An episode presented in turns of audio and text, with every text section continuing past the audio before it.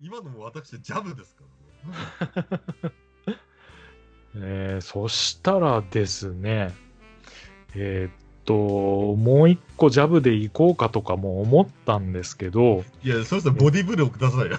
ちゃんと出さないともう、このね、あの、10カウント負けちゃうんで、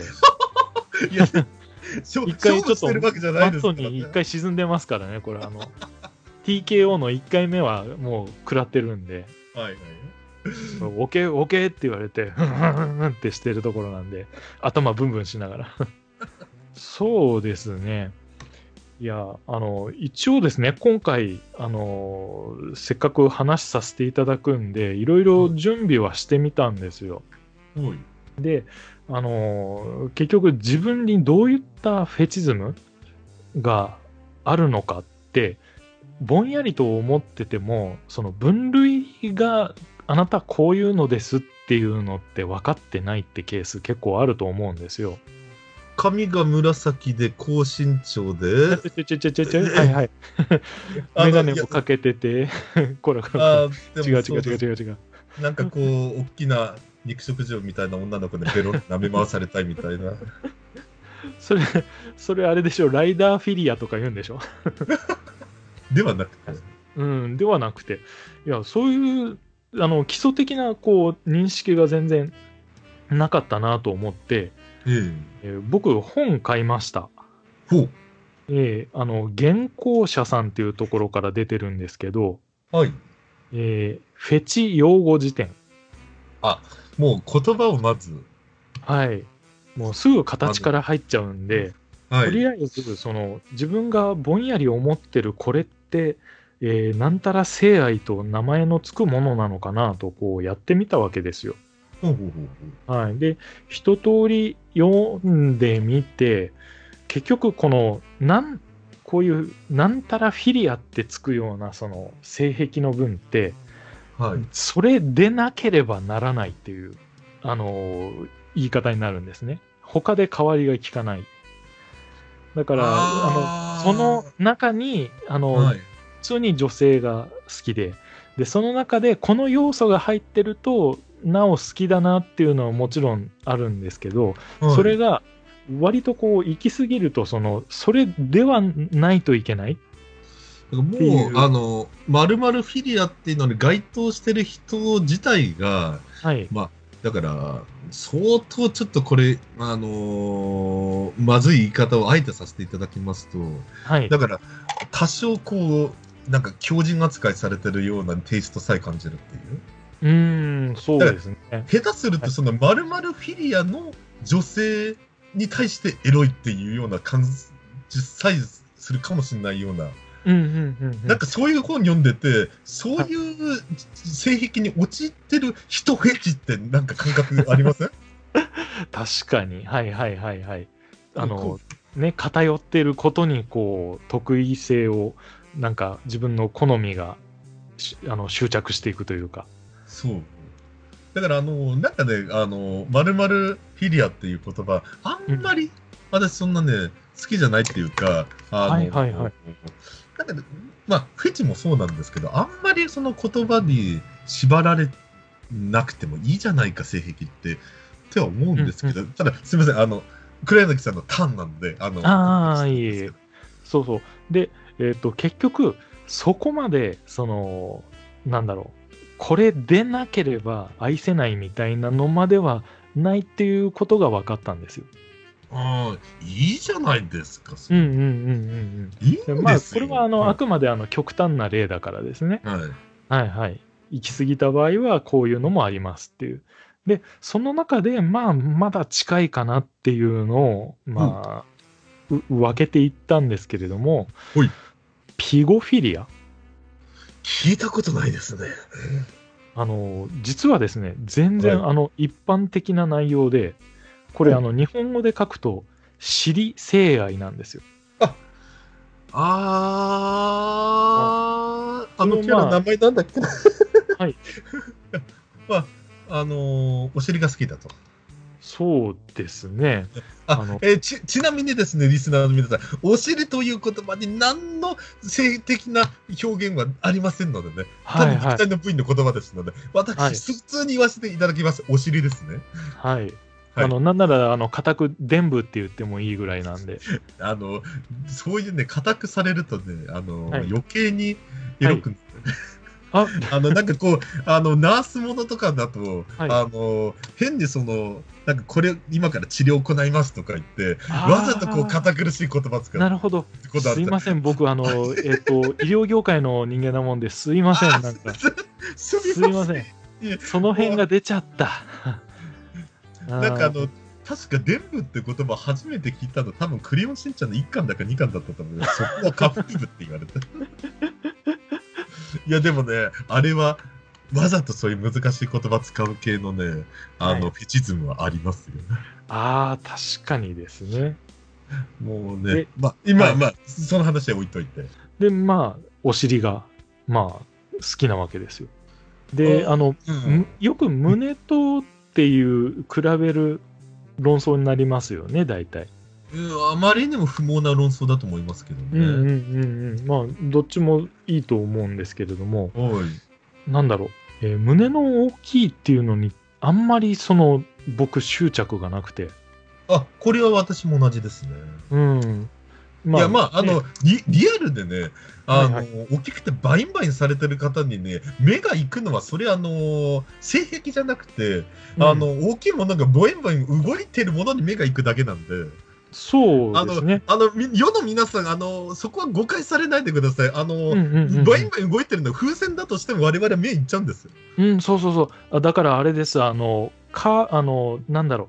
う、えークレジットカードを作りませんかって言ってて、あの、看板を手で持って、フリフリってあの振りながら声かけてるの、あれ、看板の方に目が行くようになってるんですよ、手で振ってるから。はい、動くものって目で追っちゃうんですよね。そうなんですよね。はだいからあの、なんかす自分もそういうあのどうしてもリアルで動くような大きさのものには目が行きますけどそれはあくまでそういう理屈なんで、まあ、正直そんなにただこう目で追うほどの大きなその伝部の方にそう巡り合いませんけどね私は。そうなんですよ。ただ、なんだろう、立派であればいいとか、はい、そういうことでもなくって、あもう美尻美尻もいいんですけど、うん四角いお尻わかりますちょっとあーお男の尻ならわかるんですけどはいはいはい。こうギュッてこうあのーはいはい六尺兄貴って言いますかね、あのうんふんどしの男たちの尻がし四角いのは分かるんですけど 女性ですよね、いわゆるピーマン尻っていう感じになるんですけど、ほはい。なんだろう、その、結局イラストになってたりとか、うはい、えー、と写真で撮られてる方っていうのは基本的にその形がいい人が出てるわけじゃないですか。まあそうでしょうねはい、ね、でというよりはいろんなシチュエーションあると思うんです例えばタイトスカートを履いてるだとかう、んえっとレギンスを履いててぴったりしてるとか、うんはいなんですけど、えーシチューにあふれるお尻というのはあの、はい基本的にそんなに、えー、と立派なものっていうのは一部になってきちゃうわけですよね。まあそうでしょうねはい、うんうんうん、僕がほ見ててほっとする安心して、えードキドキするのって、えーそういう四角いお尻なんですよ。あーでまあ、例えば顔あの女性のお顔とかで言うと、なんかこう素朴系のコフェチとかうんそう芋でっすぽいそうコでフすェチということなんですね。そっちですそっちです。まあ、逆に言うと、もういかにも私セクシーですのよって、バインバインバインっていう、あ、あうんうんうんバインボイン、んバインキューバインか。あの、はいはいはいっていう、あの、ボディに、うんうんまあ、触手が動かないと。そうですねあのラテン系の方の完全にそのなんでその位置で保ってるのっていうその筋肉の塊みたいな場合があるじゃないですかはい、ああいうのそんなにこうおって思わないっていうかうんまあ一ジャンルとしてはいいと思うんですけどね、うん。うんだから、うちそういうボディの人を、あの、こう、ボディービルダーを見るような目で、うんだから、あうんの、なんかこう、健康的な肉体美としあーあーあてー私は見るんですけど、はいはいはあいはいのやっぱりそのエロティシズムって話になると、うんうんうんこう完璧すぎちゃダメというかああ、はいはいはいはい。やっぱりそのこう神の座からこう下界で人間に降りてってくれないと、だからもう完全にゴッドというよりはせめて半身半身の空風林のような位置に行ってくれないとあの手が届く感がないんですよ。はいはいはいはい。わかりますわかります。そうですね。えはい。ほどほどに、あの、あれですよ、あの、完全にその、なんだろう、年上のどうたらとかいうことで、あの、はい老化が進んでしまって、あの、しぼんだお尻がとかいう話ではなくって、ほどほどに普通の方、え。ああのがい一番ドキドキするなっていう。おお胸の方も私は正直そんな感じはしますよね。あのはいはいはいはい。なるほど。あの、まあ、つく、もう、エロ漫画の表紙飾るのって、100、すごい高い額でバーンなんですけど、爆弾みたいなもうんん。うんうんうんうんはいはあい。の、もう、そういう表紙が来るためにね、まあ、なえはしませんけど、うんうんうん。まあ、少なくとも、あの、こう、うーん、ぐらいに、まあ、少なくプラスポイントにはならないわけなんですね。ああー、はいはいはい。だそれがねリ、リアル感を感じるようなね、だったりすると、うんってなりますからね、そりゃ。はいはいはい。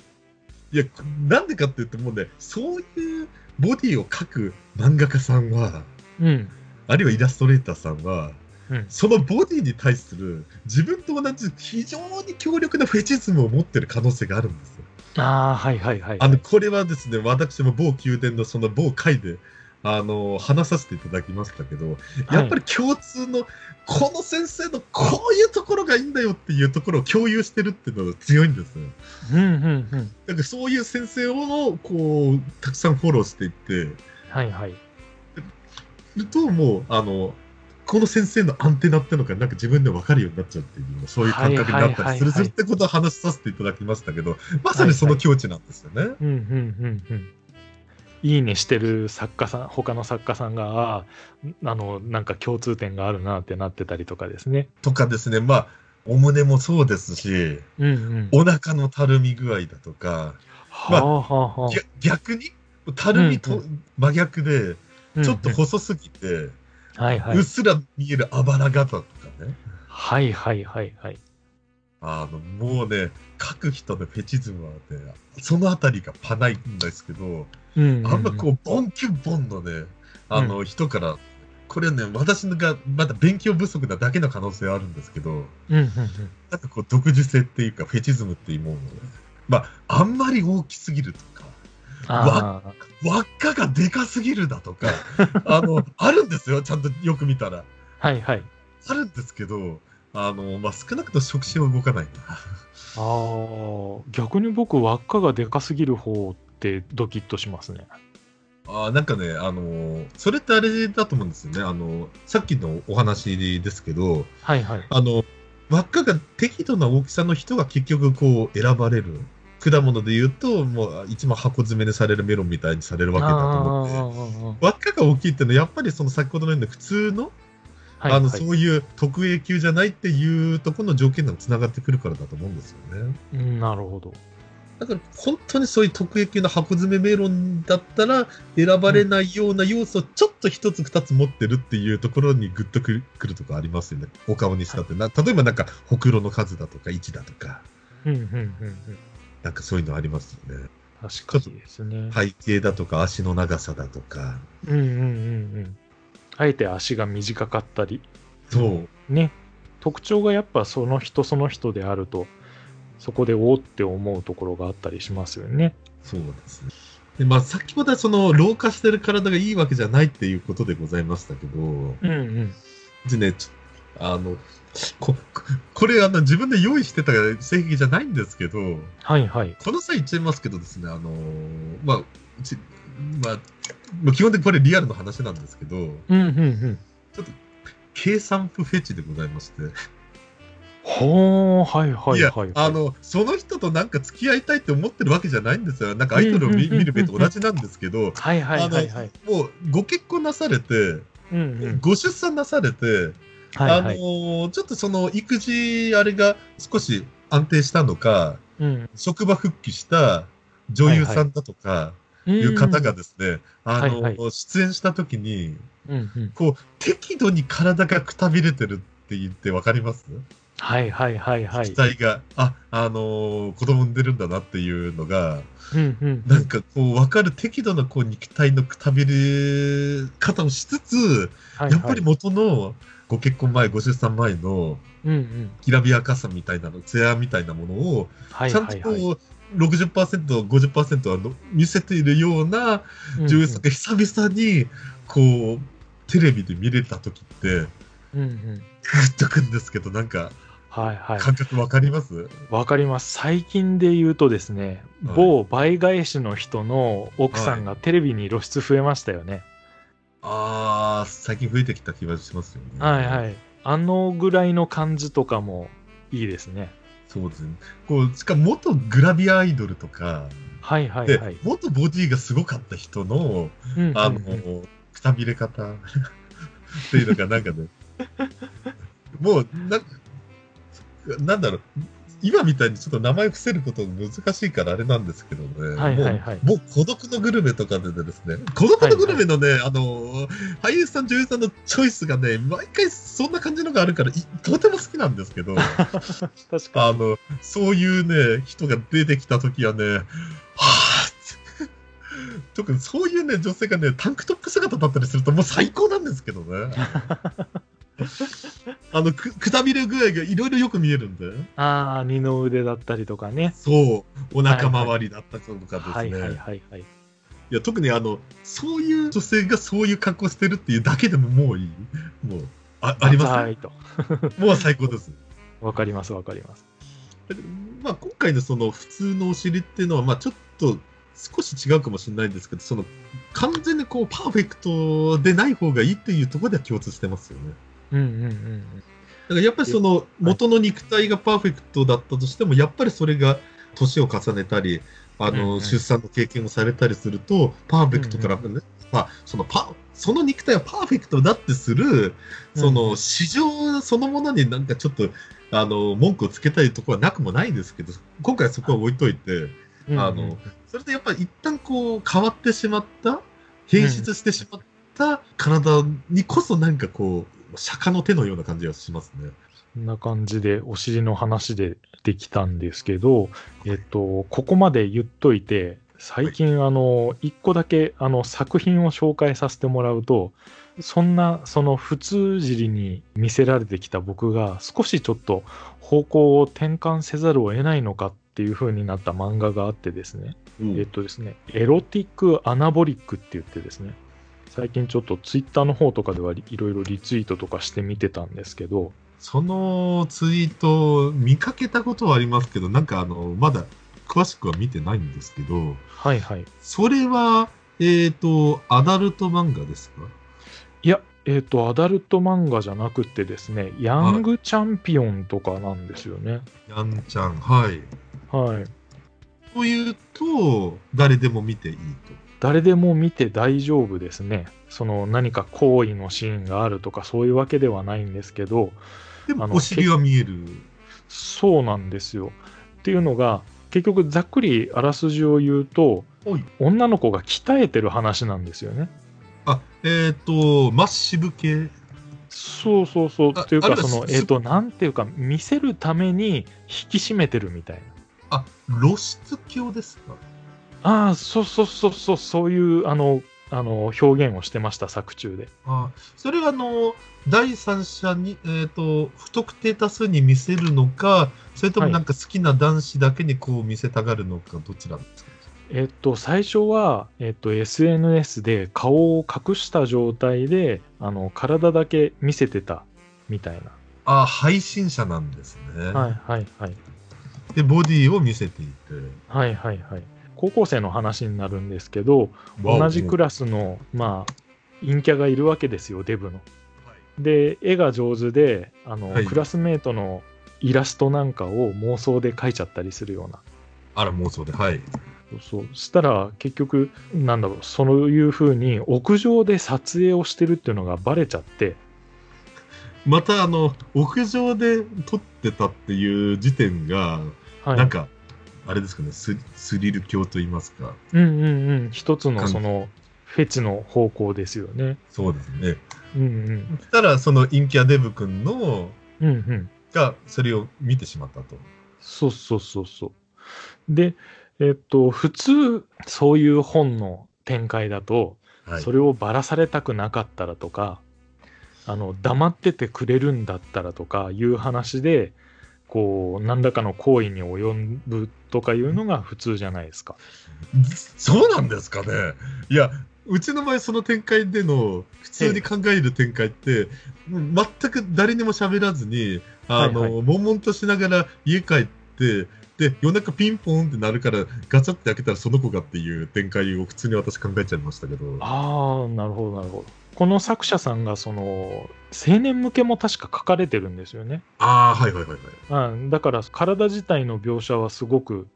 上手というか、綺麗なんですけど、はい。ただ展開はそうはならなくって、はい。結局、イラストに描くじゃないですか、主人公自体が。まあ、そんな状況になったら書いちゃいますよね。はい、あの、そっち方面にどうしても興味が強くなってしまって、はい。書いてあげるから、また見せてくんないみたいな。あ、もう、あの、陰キャのくせにその子でこっちから行っちゃうんですか。そうそうっていうのがどうもこの主人公は絵の道を一回志してるようなおお。あれがあるんですねだから、はい。ノートの落書きもなんかぐしゃぐしゃって書いたのじゃなくって割とそのデッサンを撮ってるような、おお。そういう絵になってくるんでそこでその一回やめてたそのイラスト関係のことが再燃してくるっていう、じゃあそうすると、うんうんその、あのー配信してた女の子の体を、うん、その、あの、陰キャ君が性的な目で見てないということですか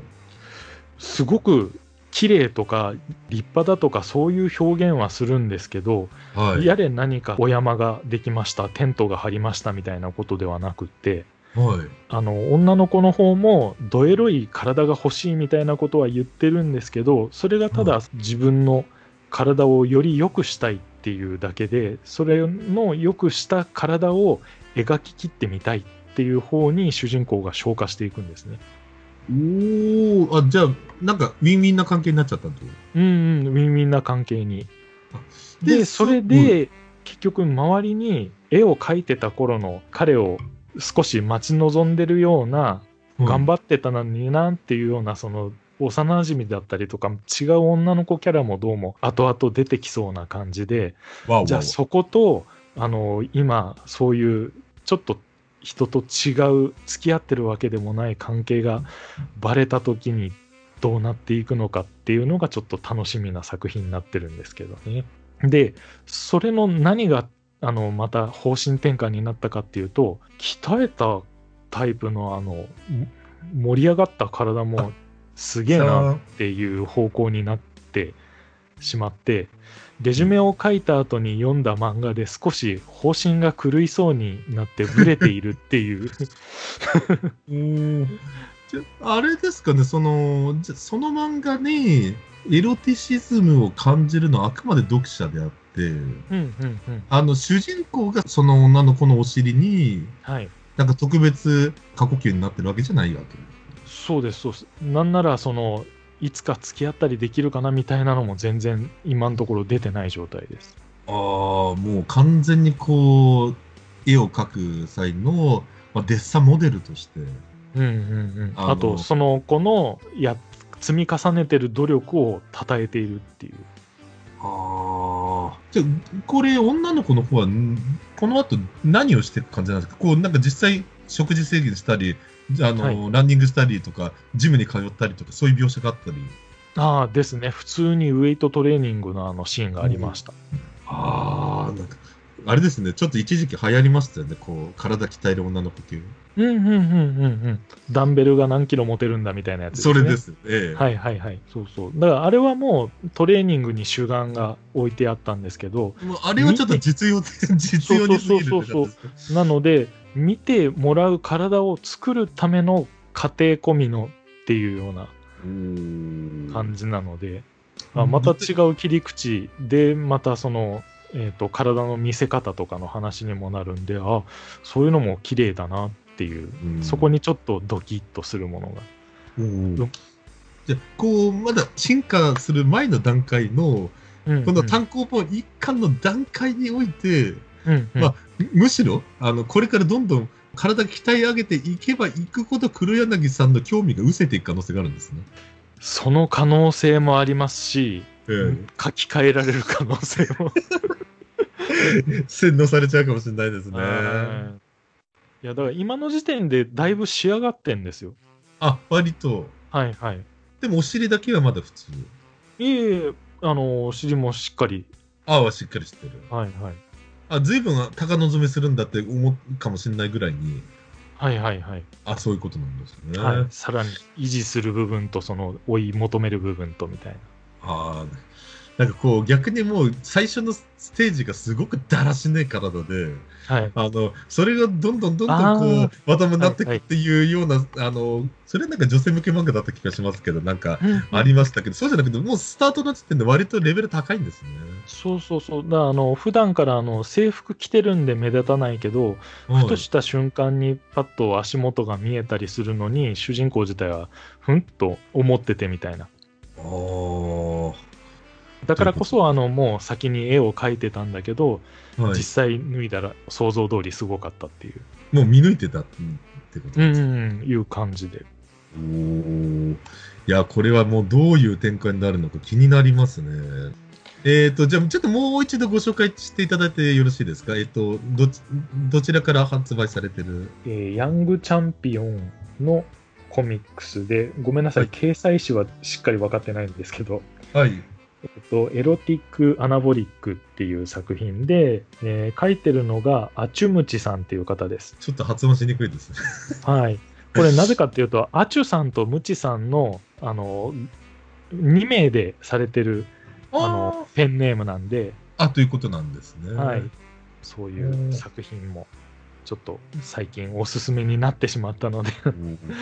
んはかい、、あ、あれですかね、ちょっと、あの、タイトル詐欺というのは失礼ですけど、うんうんあの、とりあえず一巻の時点でそこまでエロティック、あの、まあ、黒柳さんが一方的に現時点での肉体に、あの、うんエロチシズムは感じるけど、はいこう、はいエロセロスしてないわけなんですね。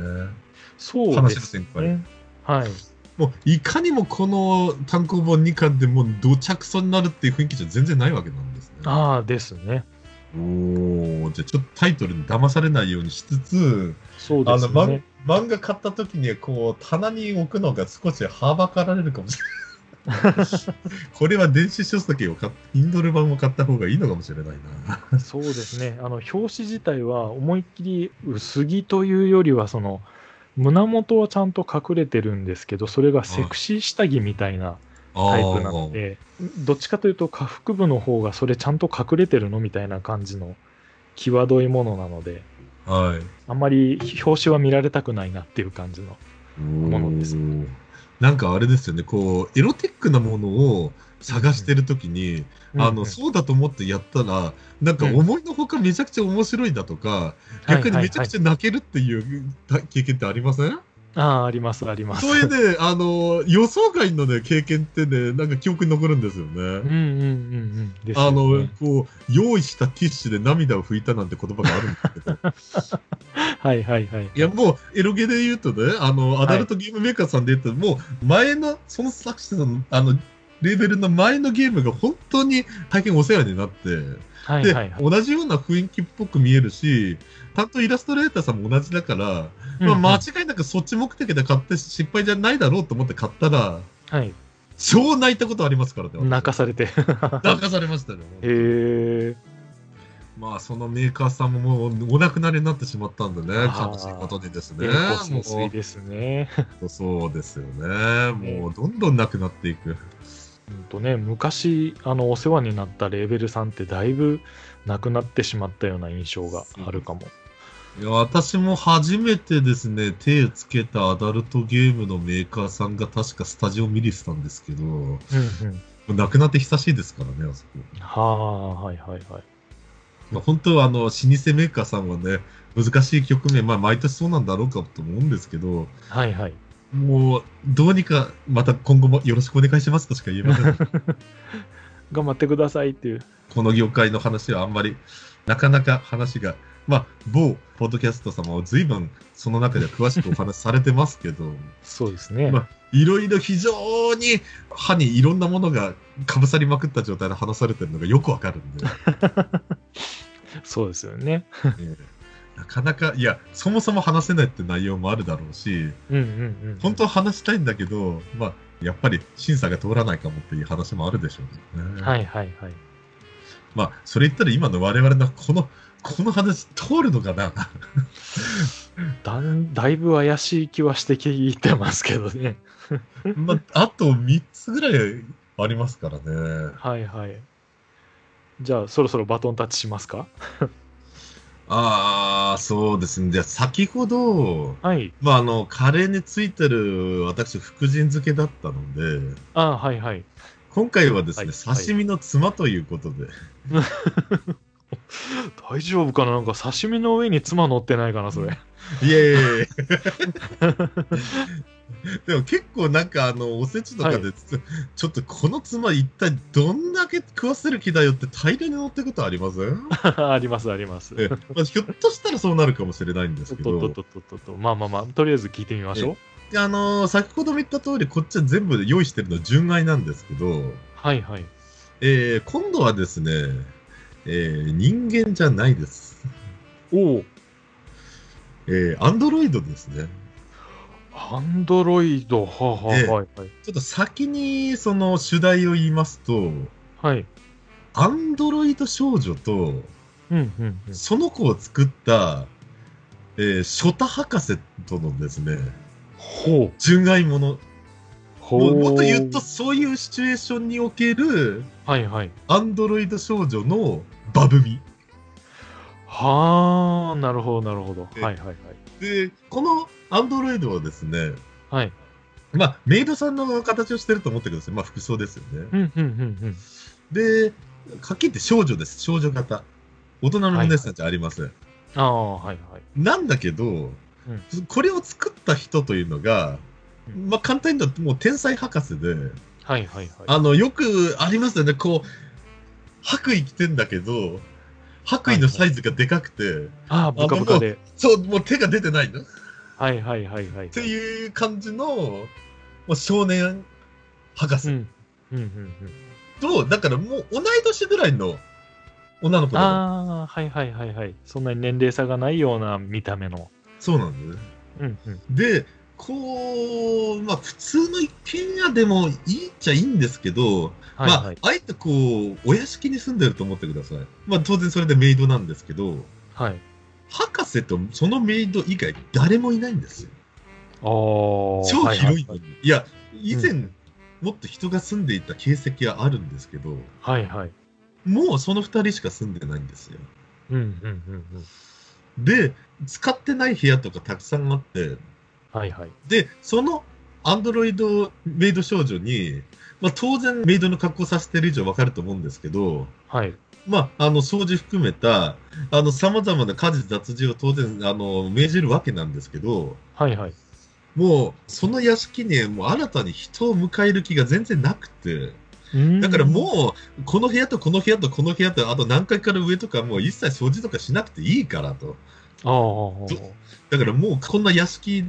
でしかもそんなメイドロボ作れる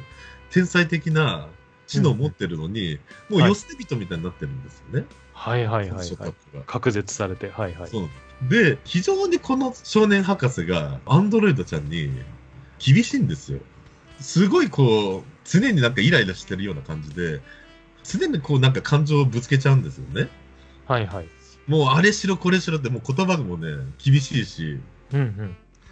で、まあ、性癖の話なんで、はい。まあ、なくてもいいんだけど、さっきみたいに R18 じゃなくて正直いいんですけど、うんうん。まあ、一応エロ漫画ということを前提とするなら、はいはい。まあ、当然そっちの機能もあるんです。はいはいはいはい。まあ、専門用語で言ったらセクサロイドなわけなんですね。はいはいはいはいはい。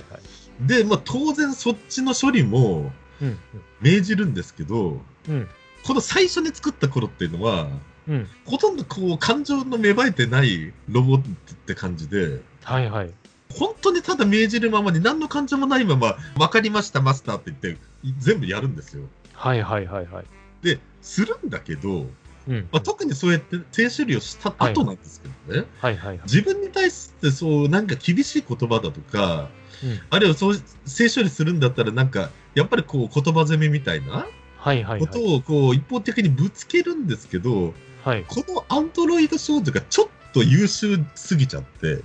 ほうほうほう。つまりあの声のですね震え方だとかはいはい。目の泳ぎ方とかでうんうん。この少年が自分に対して厳しいことを言っていれば言っているほどうん。それが嘘だってことを分かっちゃうんです。おっとどんな厳しいことを言われてもそれは何にもまあもうそのために作られたと思ってるか思ってるっていうか認識なんで、それいいはずなのに、うんうんはいはい。なんでそういう感情になってるのかっていうことをうんこう疑問に思っていくわけなんですよ、この子が。はいはいはい。でこれをそれを繰り返すことでだんだんそうだってことを学習してってなんでなんだろうってことでこうちょっとですね、こうだから雑務をしながら、うんまあ、彼の後をついてったりするわけなんですよね。はいはいはい。でもう物陰がこっそりひょこってあの覗いたりする感じなんですよ。うんうんうん。まあ、つったってあのギャレンじゃないですけどねあ のアイコンとしてあんな感じだと思ってください本当ああ、はいはいはいはい。このね少年博士っていうのがはい。もう完全に人間を信じてないんですよ。ほうほうほうほ完全な人間不信になっちゃっていて、う。はい。だから人を雇うんじゃなくて、はい。自分でアンドロイド作っちゃったんですよ。はあはあはあはあはあはで、あの、やっぱこういうのはね、全部1から100まで書くのは良くないんで、雰囲気で分かれて感じの漫画であるべきなんですけど、あ。はいはいはいはい。結局その、人間信じなくなった理由ってのが、はい死別している両親と、はいはい。結局その自分の、あの、才能うん。っていうのに、どうも原因があると。うんうんだからもう自分の才能をこう利用して何か傀儡みたいにしようとしてるような汚い大人たちのうん。はい。荒波みたいなのにうんうん嫌になったりうんうん結局その親が死んだ原因とかについてを大人たちが誰も助けてくれなかったと。うん。ああ、はいはいはい。ということでもう完全に拒絶してしまっていてもう完全に要するに孤独なんですよね。おー。だからもうこうここは入らなくていいぞって言ってた部屋の一つがはいはい。もう亡くなったお母さんの部屋でうんうん。で、そこにあるこう写真立てとかの写真を見て、もう泣いてたりするんですよ、その子が。ああ、はいはい。で、もうそういうのを見ているうちに、うんもう普通のアンドロイドでだんだんなくなってくるんですよ。そのはいは少い女はい。うんうんうんうん。あの、なんとかこの孤独を、あの、助けたいと思うようになっちゃうんですよね。はあはあはあ。もう何年も誰からも言われていない、その博士のうん。誕生日をですね、おー。サプライズをね、その子が用意するんですよ。はいはい。でもあの、まあ分かってほしいんですけど、はいはい。いきなりそんなことされてですね、うんうん。今まで散々ひどいこと言って、ひどい目に合わせてきたんですよ。うんうんうんうん。それが急にですね、はかいつ。ての母親のように、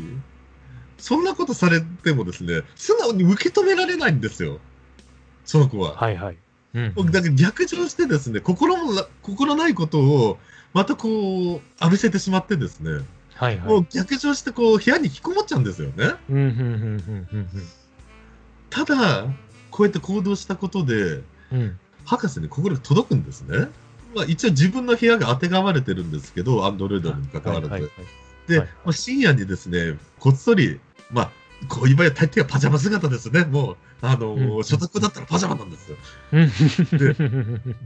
い。もうもう申し訳なさそうに入ってくんですよここでやっとこの子がですね、まあ、心を開くわけなんですようんうん。ものすごくこの罰が悪そうになんだけど本当にぎこちなくうんうん不器用なんだけど、ごめんなさいと。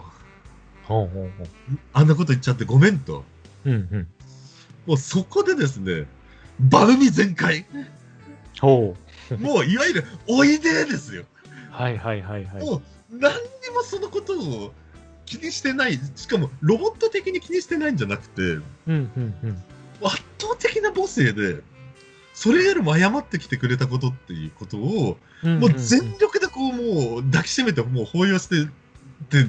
どこまで行くんですよ。まあ、普通のノーマル漫画だったら、まあ、それでね、あうんうの、ん単に添え寝すればいいし、はいはい。 R18 の漫画だったら、まあ、はいは改めてイチャラブをすればいいんですよ。うんうんうんうん。で、次のページで、まあ、朝チュンですよ。はいはいはい。朝チュンで、で、朝チュンになると分かると思うんですけど、思いっきりこう甘えていたその夜のシーンと比べて、ちょっと思い出して恥ずかしくなっちゃうんですよね。はいはいはい。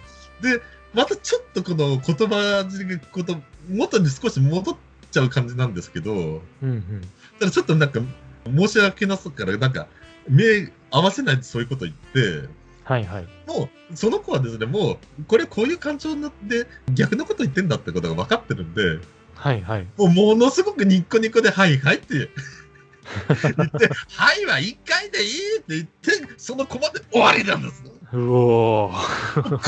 の、こういうのちょうだい。 あのだいぶパッケージとして仕上げてきましたね。いやね、ここあの今言ったの、まるまる全部揃ってる漫画やゲームを別に私見たことないんですよ。はいはいはい。部分的なんですよね。パーツごと。パーツごとなんですけど、んもうこういうのって言って、全部ストライクで揃えられるとこういうのっていう。そう。博士が自分で作ったアンドロイド少女ってに、まあ、R18 の話すると、性処理をさせるっていうのがどういうことかっていうと、もはいはう何でも思い通りに動かせてしまう、パーフェクトにあの命令通りに動いてしまうがゆえに、い。うんうん。そのままだったらどこまで行ってもですね、それは自行為でしかならないんですよ。はいはいはいはいはい。結局その、まあ、男性諸君が、あのよく使ってる筒状のものとかが、その形してるって、あの、雑務をやってくれるって、単にそれだけなんですよね。はいはいはいはい。それが、だんだんだんだん、人としてこう、心を持ってるかのように、うんうん。心がどんどん芽生えていって、でいはい自分の命令じゃなくて、その子自らの判断でもって、うんうんもう、だからもう、本人が思いもしない、作った人のもう目先のですね、うわうんこういうのすんな、ああいうのすんなって命令を無視してまでですね、はいはいはい、その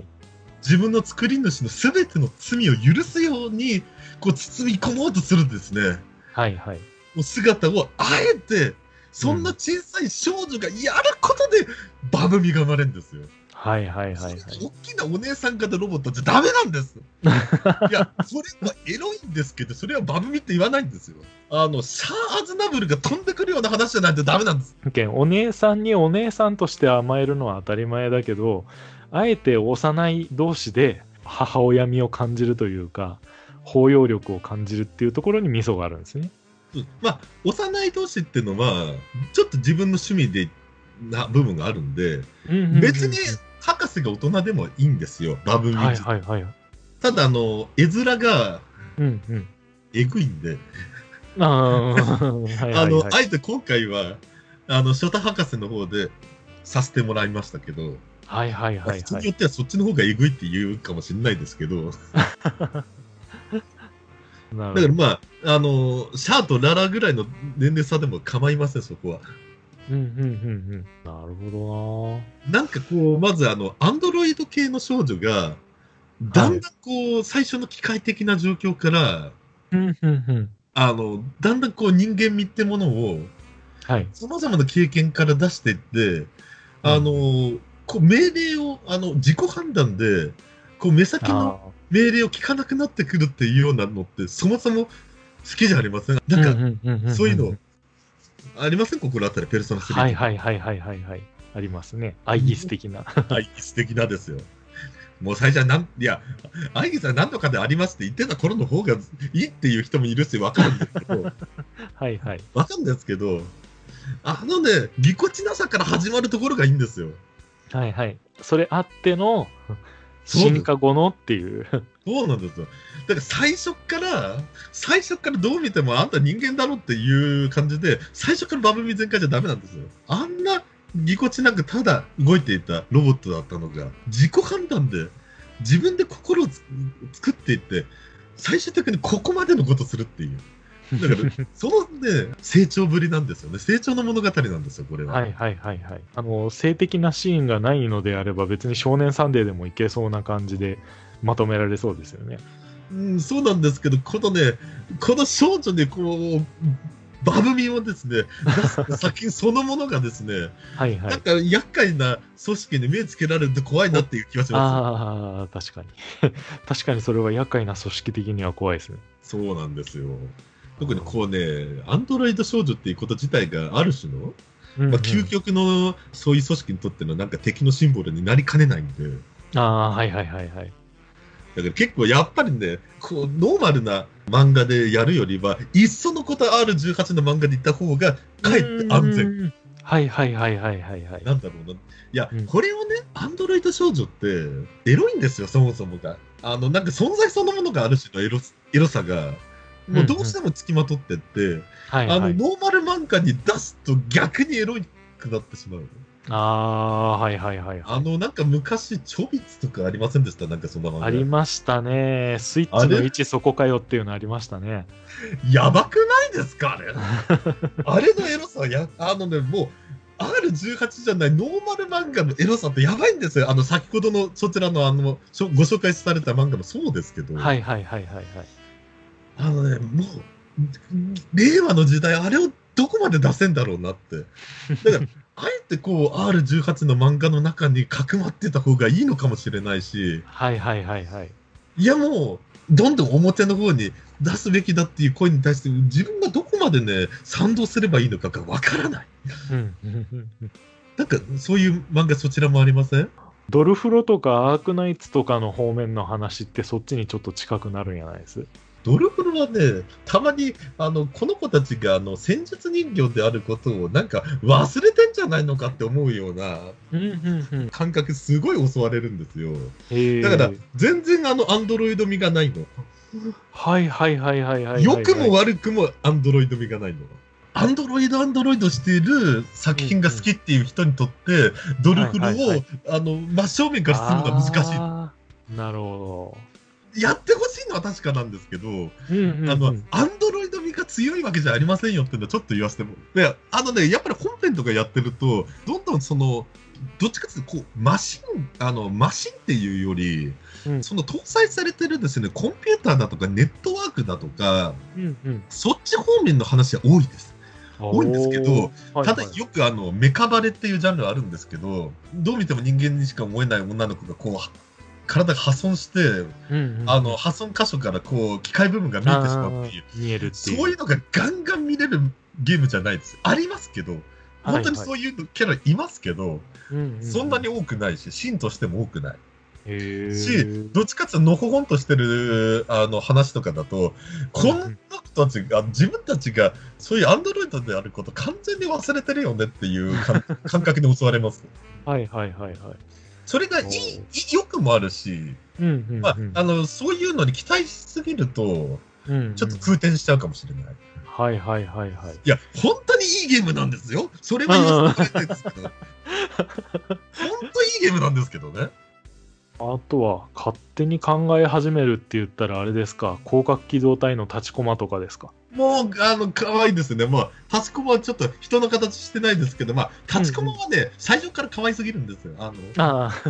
最初からもう、君たち可愛すぎる妖精みたいな感じなんで、あ、はいはいはいはい。あれはあれなんですけど、だから、どっちかっていうと、スタート時だと、オペコちゃんの方が、はいはいはいはいはいはいはいはい。そう、感覚的に、だから、オペコちゃんがだんだんタチコマみたいになってくんだとしたら、あの、それが一番いいんだってね。あの、手からあの、キーボードを叩くように、そう、ギャンってね ガシャガシャガシャガシャっていう、あれ、そ、そもそも物理入力をやめた方が早いんじゃっていう、あの本ね当にね。ちょっとした突っ込みどころではあるんでしょうけど。あの、これが人間のあれなんですよ、限界なんです。いや、え、そもそもね、あの、は我い々がそこまで追いついてないんで、じゃあ本当ににそうやったとして何やってんのか分かんないんですよ、絵面が。うんでうんうんうんうんああしないと我々が分かんないからああしてるだけだと思いますよ。はいはいはい。 SF 作家って、うんうんすごい奇想天外に未来のことを考えるのに、うんうんなんか、その時に使ってる小さなこうでデバイスのこの部品とかっていうのが、もう、はいはいあの今使ってるものをそのまま使ってる感じなんで、例例えばあ、の、携帯電話っていうのを、はいはい S1 さっきの中でなんか出したけど、はいはいダイヤル式だったりするんです よ。でも、まあはいあのせ昔の SF の面白いとこってそこなんですよね。でも誰もこれがこういうものが作れるってもの誰も考えつかなかったっていう。うんうん必ずだって現実が必ず斜め上行くい上行くんですよ。はいはいはいはいそれがね、S、昔の SF の面白いとこ。うんうんうんで後年あのそれを受け止めてみるとレトロフューチャー感が出てしまってたりとかは いなんかはいこういう if の世界があったのかなっていうのはちょっと思っちゃったりするといいんですよね。もう物理キーをなくせなかった人たちっていう